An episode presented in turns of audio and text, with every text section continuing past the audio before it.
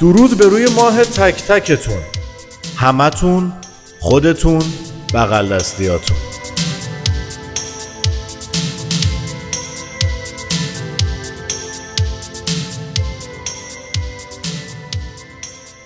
حالتون چطوره؟ چه خبر؟ همه چی خوبه؟ همه چی اوکیه؟ خب خدا رو صد هزار مرتبه شکر آقا با یه روز تأخیر خدمتتون رسیدم من مهراد خورشیدیم اینجا رادیو بسکتباله از سایت خانه بسکتبال ایران. نتونستم جمعه باشم. اون وقت این احسان امیری اومده واس خودش یه برنامه ضبط کرده به اسم تحلیل پلیاف و این داستانا. با استادم آقای افشین رضاپور خیلی مخلصیم کنه حالا به کسی نگیرم اون بحث تبعیض و اینا که تو دو تا برنامه گفتم. شما همونو داشته باشین. حالا تا بریم این برنامه ببینیم چی میشه.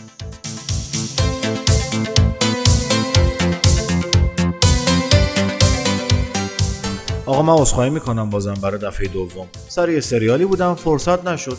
بچه های سایتمونم که احگاهی یه ذره ازم شاکی شده بودن. راستی یادم رفت بگم. صدای ما فراتر از خانه ماست.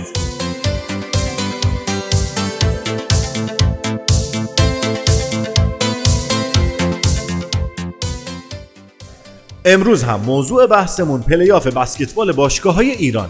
این روزها شاهد مسابقات تیم ها هستیم و همین امروز هم دو تا مسابقه برگزار شد. خب دلیل اصلی پرداختن به پلیاف اونم توی دو تا برنامه همینه دیگه.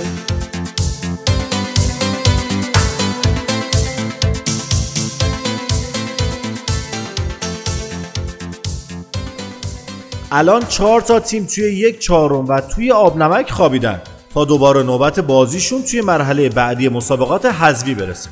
شهرداری گرگان. تنها تیم بدون باخت مهرام شیمیدور و نفت آبادان. بازیکنان خارجی هم رسیدن و بازیکن خارجی جدید دیگه تعطیل.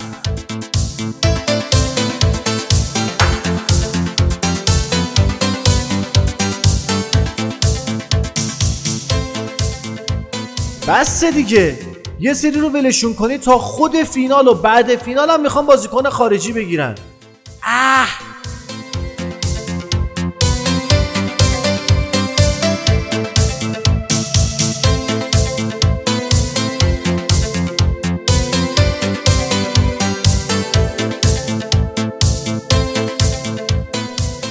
جامپ بال.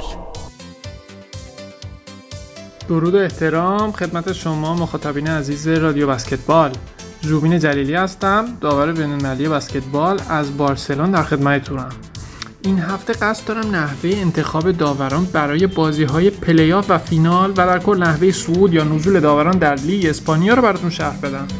این کار به کمیته داوران فدراسیون خودمون هم می‌تونه کمک کنه و در صورت صلاح دید می‌تونن استفاده کنن از این ایده. قبل از شروع عرایزم می‌خوام بهتون بگم که خودم همه این مراحل رو پشت سر گذاشتم و تجربه کردم و به اصولی بودن و بازدهی مفید این کار یقین دارم.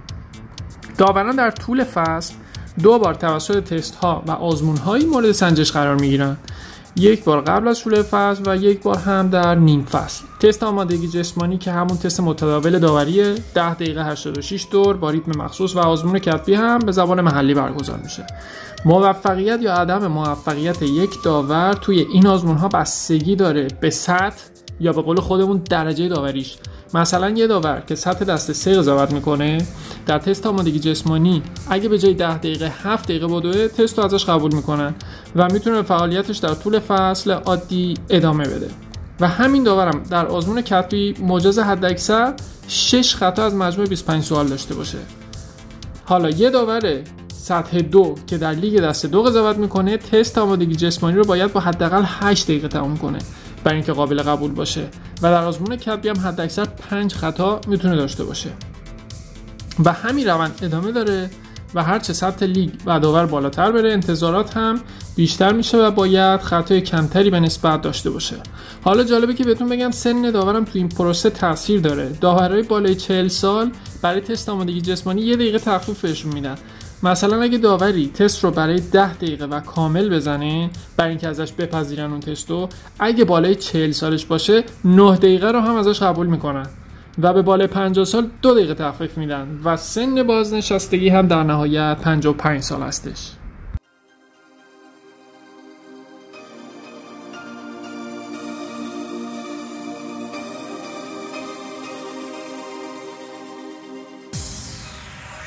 نکته قابل تأمل جریان نحوه فیلتر کردن داورا برای بازی های و فینال هست. اگه داوری بخواد برای پلی‌آف و فینال انتخاب بشه باید همه آزمونایی که قبلا خدمتتون توضیح دادم رو به صورت 100 درصد پاس کنه. و علاوه بر این در طول فصل گزارشات supervisor هایی که بازی های این داور رو رصد کرده اند میبایست خوب باشه و همین شیوه هم در پایان فصل برای صعود یا نزول رده داور مد نظر قرار گرفته میشه. هر داور در طول فصل حداقل در سه بازی به صورت مستقیم توسط یک supervisor کارش نظارت میشه و در نهایت این supervisor برای داور یه امتیاز در نظر می‌گیره. داوری که بخوان در پلی‌آف و فینال سوت بزنن و در پایان فصل به رده بالاتر صعود کنن می‌دونن که باید تلاش مستمر داشته باشن و کسانی که نتونن از این فیلتر عبور کنن دیگه هیچ بهانه‌ای نخواهند داشت و باید خودشون برای فصل آینده بهتر آماده کنند این روش رو میشه در فدراسیون و هیئت‌های بسکتبال استانها پیاده سازی کرد و منتظر بازخوردهای مفیدش موند. مراقب خودتون باشین. شب خوش.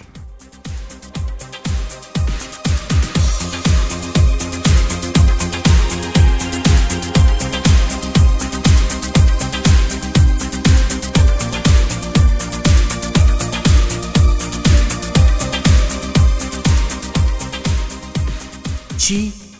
بازیکن خارجی؟ دیشب رفتم ویژه برنامه رادیو بسکتبال شنیدم. به قسمت بازیکنان خارجی بسکتبال زنان که رسیدم برام خیلی جالب بود. اونجا بازیکنهای خارجی همه کاره بودن. حالا زیاد توی بسکتبال مردا از این خبرها نیست. مثلا اونجا اگه یه بازیکن سی یا سی و پنج امتیاز می آورد اینجا خونه پرش دیگه سی تا بود. فقط یکی دو مورد بالای سی و پنج داشتیم. یه بارم حالا مثلا چل چل یکی دوتا بود. جان بازیکن خارجی همه کار است؟ بیشین بینیم بابا از این تزا دادی ندادی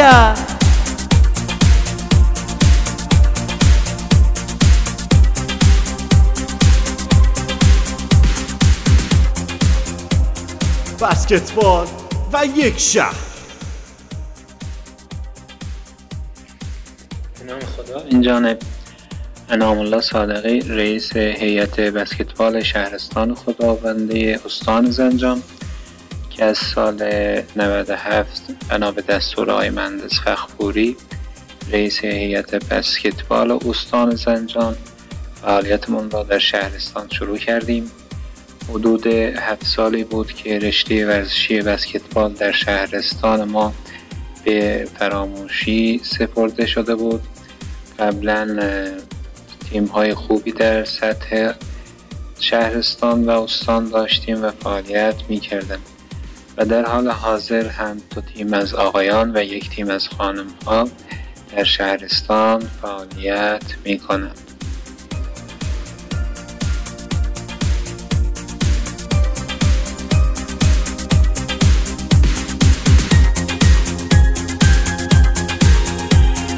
اینجا ما با پلیاف رسیدیم اما خیلی جاها خودشونو کشتن و پروتکلای بهداشتی رعایت کردن. اما هنوز لیگشون هم راه نیفتاده. اینه. بله ما می‌تونیم. یادتونه که کرونا نتونسته ایرانی رو تهدید کنه.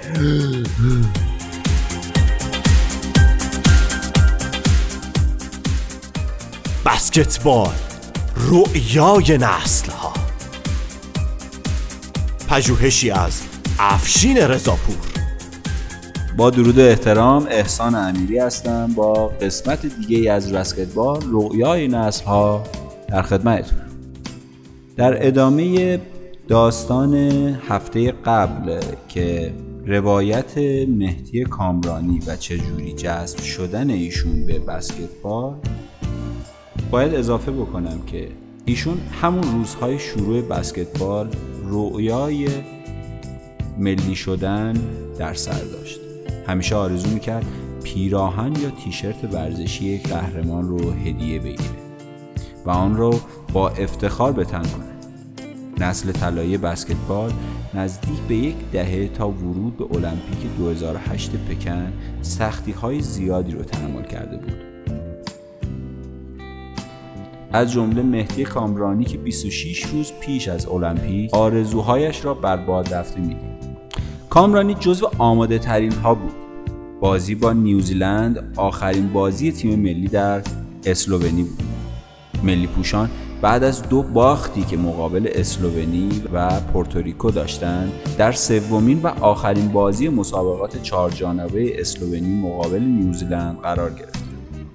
او در جدال با بازیکن نیوزیلندی پای روی پای رقیب گذاشت و بعد نوبت بازیکن نیوزیلندی رسید. فقط یک لحظه بود و بعد قوزک پایش آسیب دید تا در یک چشم برهم زدن رویای المپیک موقتا برایش تمام شود. پزشکان اسلوونی پای او رو گچ گرفتند با اینکه تصور می‌شد مسئولیت مهدی کامرانی در اردوی اروپایی تیم ملی رو به غیبت او در المپیک ختم کنه اما فقط یک روز پس از انتشار این خبر ورق برای بسکتبال ایران برگشت. دکتر سهراب کیهانی پزشک و جراح تیم ملی بسکتبال گفت جای هیچ نگرانی نیست. کامرانی برای ایران در المپیک بازی می‌کنه. پیش از نظر نهایی پزشکان تیم کمیته فنی فدراسیون با رایکو ترومن سرمربی تیم ملی تصمیم گرفته بودند تا یکی از گزینه‌ها جانشین کامرانی در تیم ملی شود. با این حال مصدومیت باعث نشد تا گارد رس از تیم ملی جدا شود. او هم مثل بقیه چمدانهایش را بست و به آمریکا رفت.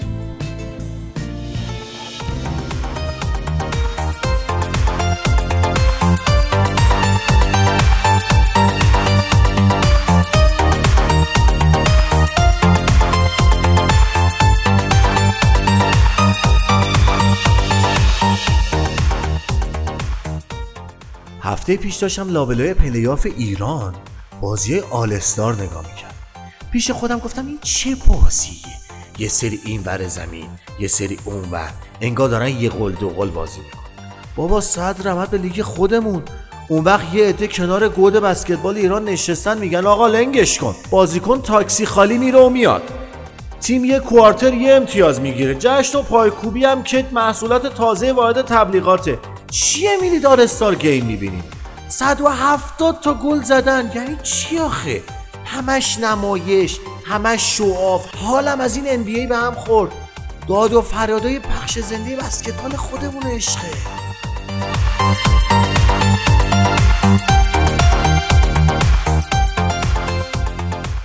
هنداف با سلام خدمت شنوندگان محترم رادیو بسکتبال بخش هنداف محسن مزفری مربی بسکتبال از کشور کانادا.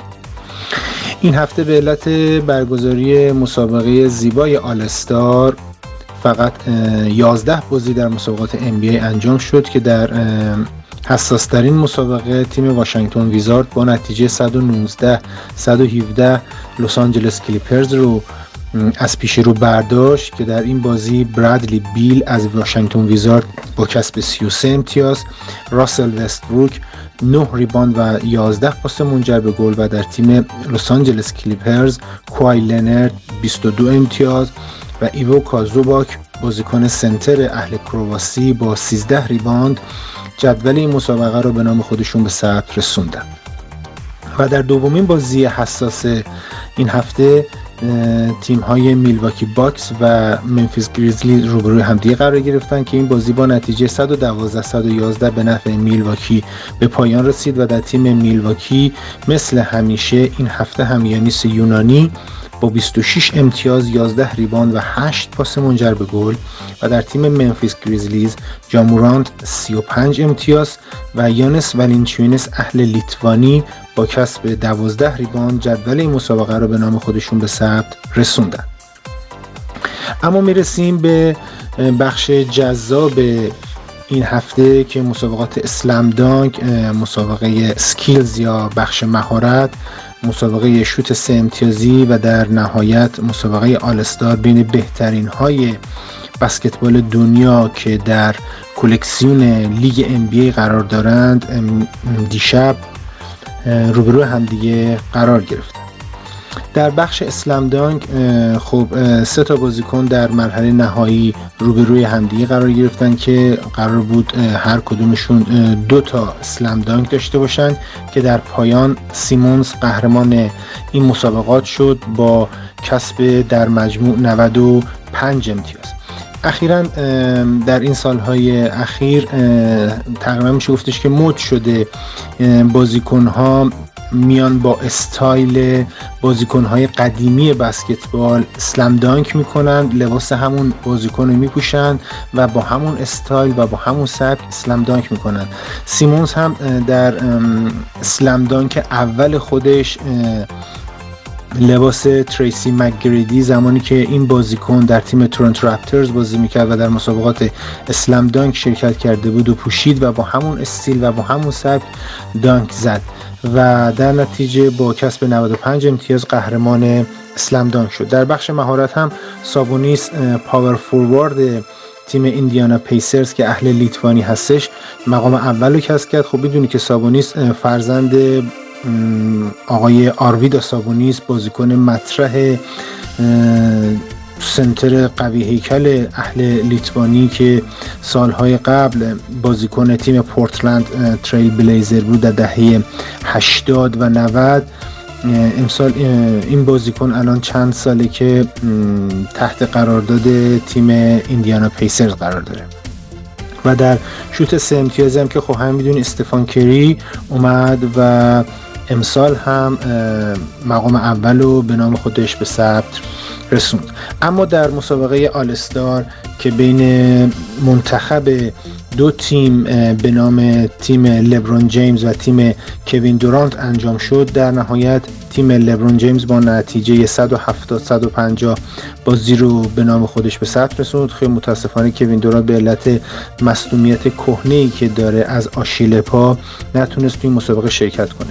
امسال سال دوم یا اشتباه نکنم سال سومی هستش که آلستار با یک سبک و قانون جدیدی برگزار میشه. به این صورت که کوارتر اول و کوارتر دوم و کوارتر سوم شروع بازی دو تیم با نتیجه 0 0 مساوی بازی رو شروع می‌کنن و در مجموع امتیازات کوارتر چهارم هر تیمی که به امتیاز 170 برسه برنده این بازیه که برنده این بازی تیم لبرون جیمز بود.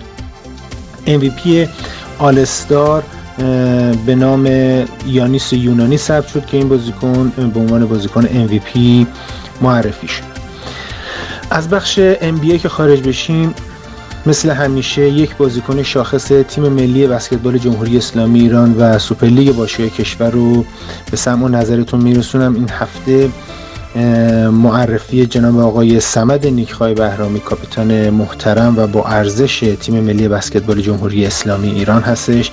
بازیکنی بسیار وفادار به باشگاه محرام خب سمد نیکخای بهرامی بسکتبال رو از تیم الکترا با مربیگری جناب آقای سعید طاعتی شروع کردند و در رده های پایه نوجوانان، جوانان، امید و بزرگسالان در تیم ملی بسکتبال جمهوری اسلامی ایران مشغول به فعالیت بودند تجربه های زیادی در جام ملت های, جام ملت های آسیا جام باشگاه های آسیا حضور در جام جهانی و المپیکو دارند کسب مدال کردند با تیم محرام در جام باشگاه آسیا و همینطور با تیم ملی بزرگسالان در جام ملت های آسیا.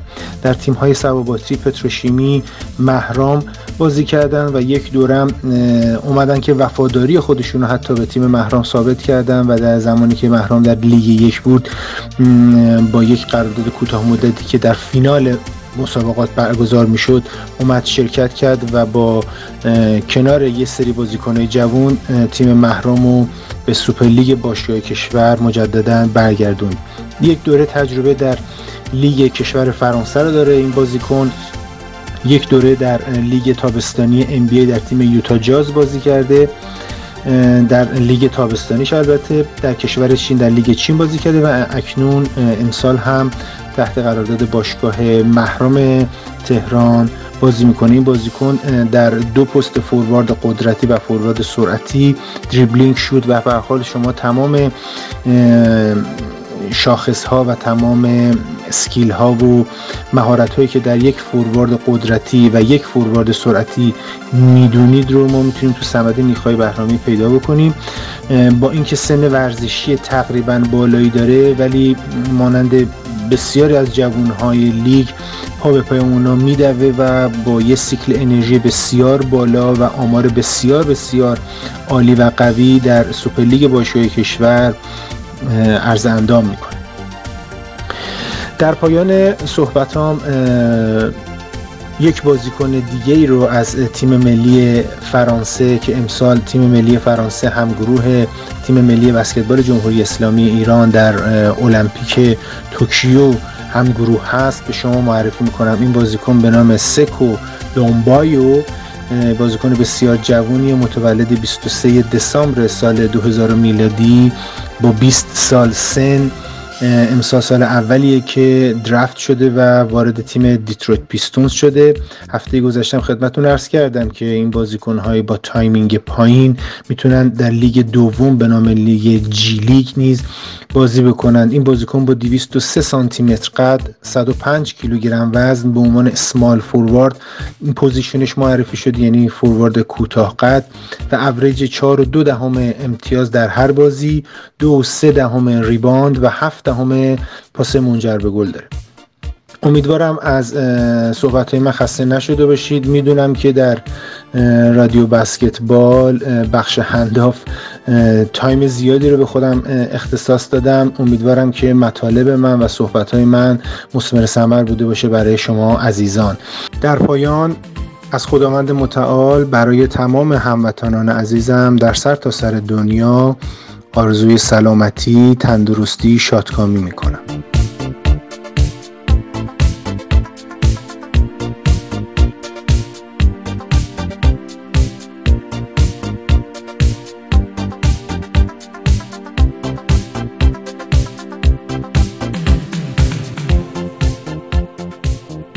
عجب بحث شیرینی شد این موضوع پلیاف و آلستار و چالش مهارت ها و اسلم دانک و شوت سه امتیازی گل. نه یه لحظه جوگیر شدم. قسمت های جالب برنامه آلستار گیم اینایی بودن که عرض کردم.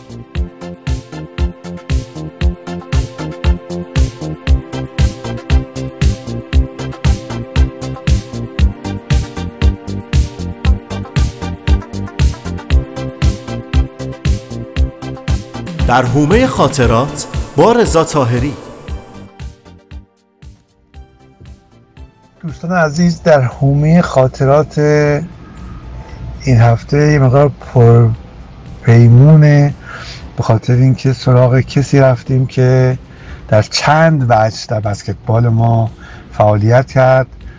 او ابتدا بسکتبالیست بود و بعد بعد از اصطلاح که دوران بسکتبال بازیگریش به پایان رسید به جرگه مربیان پیوست و یه پایگاه بسکتبال فوق خوب رو در اولین سالهای بعد از انقلاب در تهران به وجود آورد که همراه با اسدی شمران یکی از بهترین ها بود. اجازه بدید در قسمت اول این برنامه آشنا بشیم با آقای سلام عرض می‌کنم. شاهراخ دریانی هستم متولد 6 اسفند 1140 در تهران. علاقمندی من بسکتبال برمیگردد به سال 1352 در دبیرستان خارزمی میدان بهارستان. همکلاسی من که یک سال قبل از آقای هوشنگ قائم خواه بسکتبال را یاد گرفته بودم به دلیل قد بلندم در آن زمان مشوق من شدند تا با آنان بسکتبال بازی کنم. تابستان سال 56 فدراسیون بسکتبال وقت با فرستادن بازیکنان تیم ملی به سالن‌های مختلف اقدام به گسترش بسکتبال. آقای عباس هیدری در سالن آرش تهران پارس شهید عراقی و مرحوم جعفر قرخانی در سالن نصیری هیدرنیا دو محلی بودند که منزل ما در خیابان پیروزی نزدیکتر بود. من به سالن آرش رفتم بسکتبال را به صورت اصولی در آنجا یاد گرفتم. تمرینات ما روزهای زوج از ساعت 5 تا 8 بعد از ظهر. بله هر جلسه تمرین سه ساعت. تمرین با آقای هیدری تنها یک تمرین نبود. او هر تمرین و حرکت را با ذکر دلیل و زمان اجرای آن و موقعیت بازیکنان مدافع توضیح می‌داد در واقع حضور در تمرینات او به مانند شرکت در یک کلاس مربیگری دراز مدت. دوران بازیگری من خیلی طولانی نبود. سال 58 در تیم پیشتاز و 59 در تیم جوانان پرسپولیس بازی کردم. هر دو تیم مجموعی بودن از بازیکنهایی که همه با هم از سال 56 بازی بسکتبال رو شروع کرده بود. سال 59 به خدمت سربازی و در سال 60 به همراه تیم منتخب نیروی هوایی در مسابقات بین‌المللی فجر در اصفهان شرکت کرد. سال 69 با تیم دانشگاه آزاد تهران به مربیگری مرحوم داروش نبوی در لیگ قهرمانان کشور بازی کرد. در طول این سالها افتخار تمرین با مربیان خوب دیگری چون سارا شاه نظریان، قاسم خراسانان و محمود نیکتر را نیز داشتم. از وقتی خودم را شناختم عشق به آموزش در من وجود داشته و هست. کار مربیگری را خیلی زود شروع کردم. اول بار سال 60 یک گروه نوجوان را در سالن تهران پارس در کنار گروه آقای هیدری به عهده گرفت. سال 62 به عنوان معلم ورزش ابتدا در مدرسه راهنمایی فردوسی منطقه 4 و سپس سال 63 به دبیرستان البرز آمدم. البرز پایگاه خوبی برای بسکتبال بود. بودن مدرسه راهنمایی و دبیرستان در یک مکان، داشتن 8 زمین روباز بسکتبال و یک سالن سرپوشیده و صدها دانش آموز علاقمند به بسکتبال. من معلم ورزش شده بودم که در ورزش مدارس تغییری ایجاد کنم. در مدرسه قبلی خودم فردوسی تجربه خوبی از تمرینات ورزشی قبل از ساعت 8 و بعد از ساعت یک انداخته بودم. دو ساعت ورزش در هفته برای هدف من کافی نبود. این طرح را در البرز نیز دنبال کردم. دانش آموزان البرز آنچنان علاقمند به ورزش بسکتبال بودند که کمتر کسی تمرینات صبحگاهی ما که از ساعت 8 تا 8 صبح بود را از دست بدن. این گروه پایه شد برای تأسیس یک باشگاه نوبنیاد به نام آفا.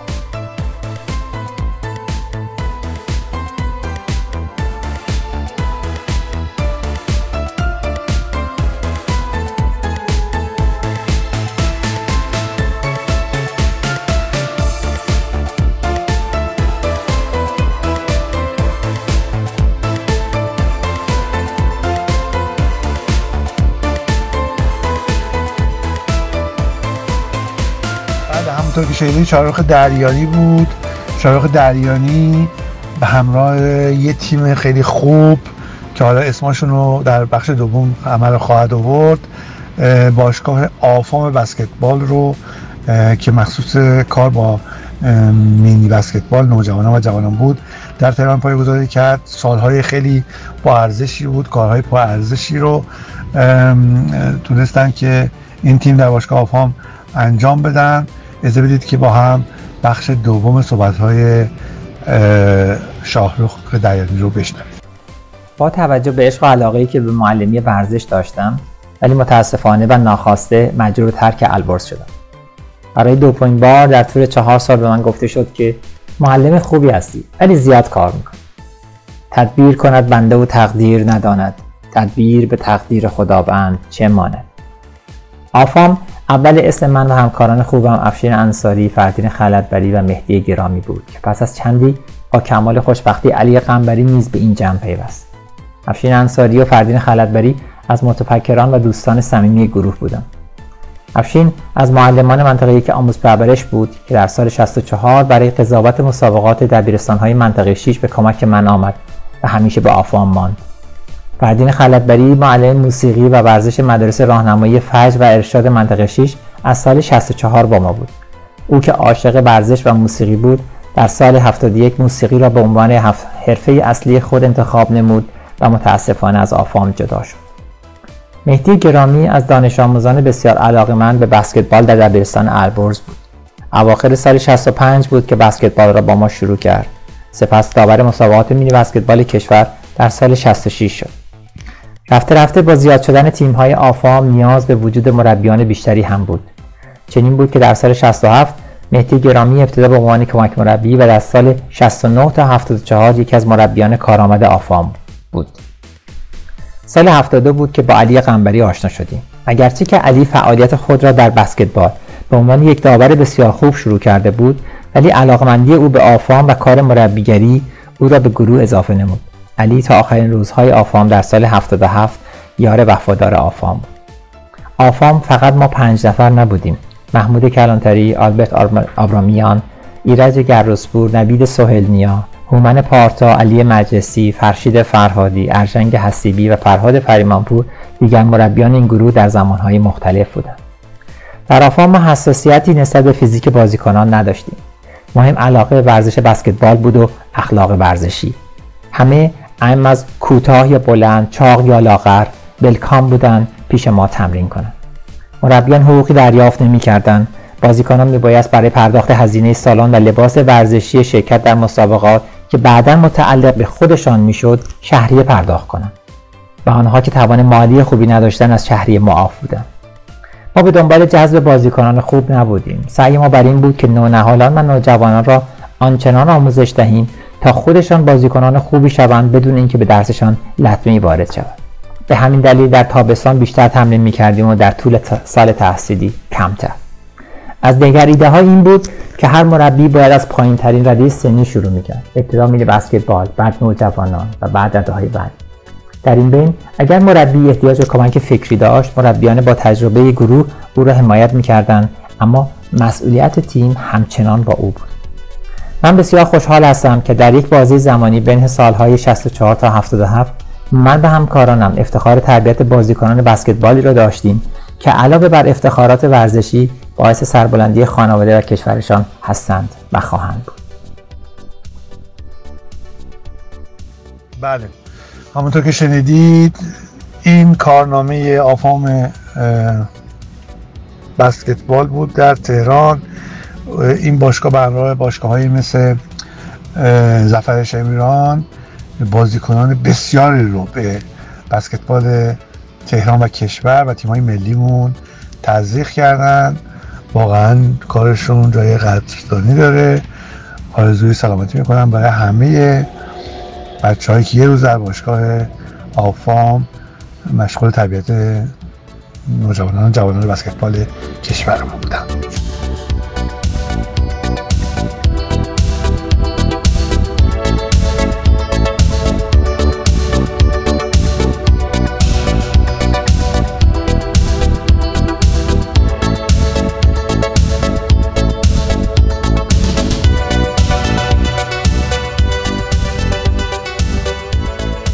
چالش مهارت ها که یادتونه.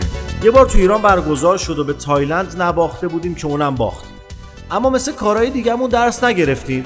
همه چی توی تحلیل های این پلی‌آف میشنویم اما دریغ از دو تا دریبل و شوت و پاس سالم. آقا همه بسکتبالیستا با این موضوع آشنا easy basketball.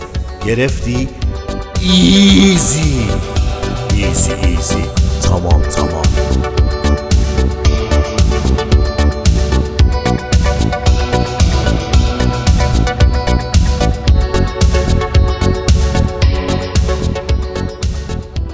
با لژیونرها. درود بر شما شنوندگان عزیز برنامه رادیو بسکتبال.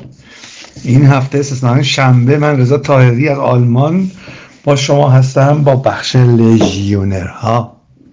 این هفته رو با بهنام یخچالی شروع می‌کنیم. بهنام یخچالی همونطور که می‌دونید مصدوم هست هفته گذشته او مجددا به شهر مونیخ برگشت پاش رو مجددا به پروفسور ولفارد نشون داد اون پا رو معاینه کرد و گفت که همه چی خوبه همه چی عالیه و می‌تونه که یواش یواش شروع کنه به تمرین و دویدن روی پا و از هفته آینده بهنام این کار رو انجام خواهد داد و به احتمال زیاد از هفتم فروردین می‌تونه در مسابقات بسکتبال بوندسلیگا دو ظاهر بشه. به هر صورت بدون بهنام کار تیم بسکتبال روستوک سخت بود روز یک شنبه گذشته. در خونه بایستی میزبان آرتلند دراگونز می بود که یه بازی فوق پایا پای دو تیم تا دو دقیقه پایانی به پا به پا پیش رفتن. نهایتا روستوک 96 92 این بازی رو برد و جای خودش رو در مکان سوم جدول بوندسلیگا محکم کرد. فردا تیم روستوک به مسافه تیم اهینگن تیم 14 جدول بوندسلیگای آلمان خواهد رفت. به سی بی ای چین جایی که حامد حدادی یه هفته فعال می‌تونم بگم کشنده رو پشت سر گذاشت. تیم بسکتبال سیچوان در طی ده روز گذشته نه روز گذشته پنج مسابقه انجام داد. ابتدا سیچوان به مسافه گوانگجو رفت تیم چهاردهم جدول ردبندی این بازی رو که بازی فعال حساس و پایاپایی هم بود 114 111 واگذار کرد. حامد حدادی در این مسابقه 32 دقیقه در میدان بود. 6 ریبان دو اسیست و 28 امتیاز حاصل کار حامد در این بازی بود. دو روز بعد سیچوان به مصاف تیم دهم جدول ایگلز رفت و این تیم رو 98 90 شکست داد. باز حامد 34 دقیقه در میدان بود و 18 ریباند 6 اسیست و 18 پوئن به دست آورد. دو روز بعد سیچوان به مصاف تیم جد دوم جدول رده‌بندی رفت. لیونینگ فلاینگ که حامد 26 دقیقه توی میدون بود. و می‌تونم که از کم فروخترین بازی حامد توی این فصل بود که بعد از 26 دقیقه حضور در میدان 5 ریباند 6 اسیست و تنها 3 امتیاز به دست آورد. آخرین بازی اونها هم دیشب بود در مقابل تیم گلدن استارز یعنی تیم هفتم جدول ردبندی دقیقا همسایه در جدول چرا کسی چون در جای هشتم هم قرار داره. حامد در این مسابقه 29 دقیقه در میدان بود که 6 ریباند 5 اسیست و 11 امتیاز دست آورد. حامد و تیم سیچوان این بازی رو 118 89 واگذار کردند. با نتیجه اختلاف فعال زیادی همانند بازی قبلشون لیونینگ فلاینگ که 93 79 بازی رو واگذار کردند. این نشان است که خستگی واقعا چقدر تأثیر گذاره و همینجوری پشت هم مسابقه دادن. می‌تونه روی کیفیت حتی بازیکنایی مثل حامد حدادی هم تاثیر بگذاره. اما به هر صورت آنچه که می‌تونم بهتون بگم این است که سه شنبه 16 ماه مارچ تیم سیچوان با حامد حدادی به مسافه دراگونز میرن.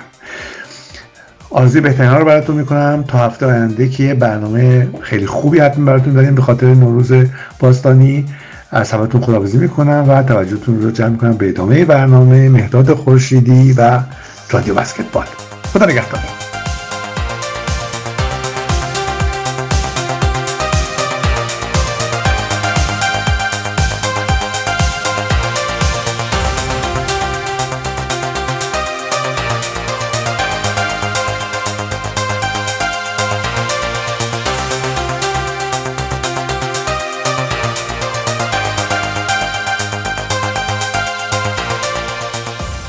تایم اوت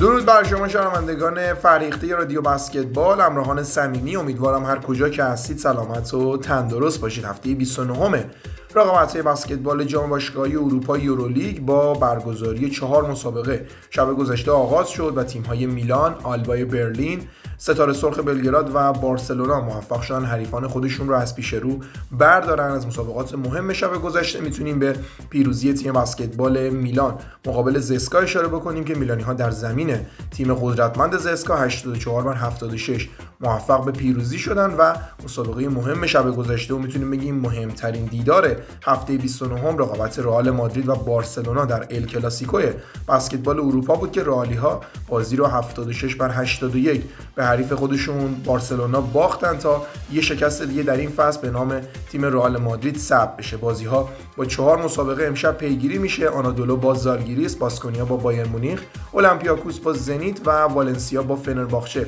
مسابقات خودشون رو برگزار می‌کنن تا پرونده هفته 29 به این ترتیب بسته بشه در جدول ردبندی رقابت‌های بسکتبال جام باشگاهی اروپا یورولیگ تیم بارسلونا با 21 پیروزی و 8 شکست. تیم نخست جدول هست. بعد از اون میلان، زسکا، بایر مونیخ، آنادولو، فنرباخچه، رئال مادرید و زنیت. تیم‌های دوم تا هشتم جدول 18 تیمی رقابت‌های بسکتبال جام باشگاهی اروپا هستند و تیم‌ها باید تا هفته 34 مسابقات خودشون رو در مرحله مقدماتی برگزار بکنن و در نهایت 8 تیم برتر جواز حضور در مرحله حذفی رو به دست بیارن این مسابقات سال گذشته به دلیل شیوع ویروس کرونا نیمه کاره رها شد و امسال تیم‌ها با رعایت شیوه نامه‌های بهداشتی در شهرهای مختلف اروپا مسابقات خودشون رو تقریبا بدون تماشاگر برگزار کردند. اما هفته گذشته مسابقه قدیمی و سنتی آلستار در شهر آتلانتا در یک روز برگزار شد. مسابقه که هر سال رسم بود در سه روز. انجام بشه به خاطر شیوع ویروس کرونا اتحادیه ملی بسکتبال NBA تصمیم گرفت که این مسابقات رو در یک روز برگزار بکنه در بخش اسلم دانک. سایمونز عنوان قهرمانی رو به دست آورد. استف کری قهرمان مسابقه سه امتیازی شد و سابونیس بازیکن تیم ایندیانا پیسرز هم در مسابقه مهارت‌های فردی موفق شد عنوان قهرمانی رو به دست بیاره. ضمن اینکه مسابقه اصلی آلستار بین ستاره های کنفرانس های غرب و شرق هم برگزار شد و تیم لبران موفق شد 170 بر 150 تیم دورانت رو. از پیش رو برداره در پایان این مسابقه. یانیس آنتتوکومپو ستاره میلواکی باکس و تیم لبران موفق شد جایزه MVP یا ارزشمندترین بازیکن مسابقه رو به نام خودش ثبت بکنه. این اولین بازیکنیه که به هر حال متولد اروپا هست و می‌تونه عنوان MVP رو در مسابقه پایانی آلستار به دست بیاره بین تیم های غرب و شرق که خب امسال کاپیتان لبران و کاپیتان درانت بازیکن هایی بودن که تیم منتخب خودشون رو انتخاب کردن و در نهایت تیم لبران موفق شد این بازی سنتی رو به نام خودش به اتمام برسونه. از همراهیتون ممنونم.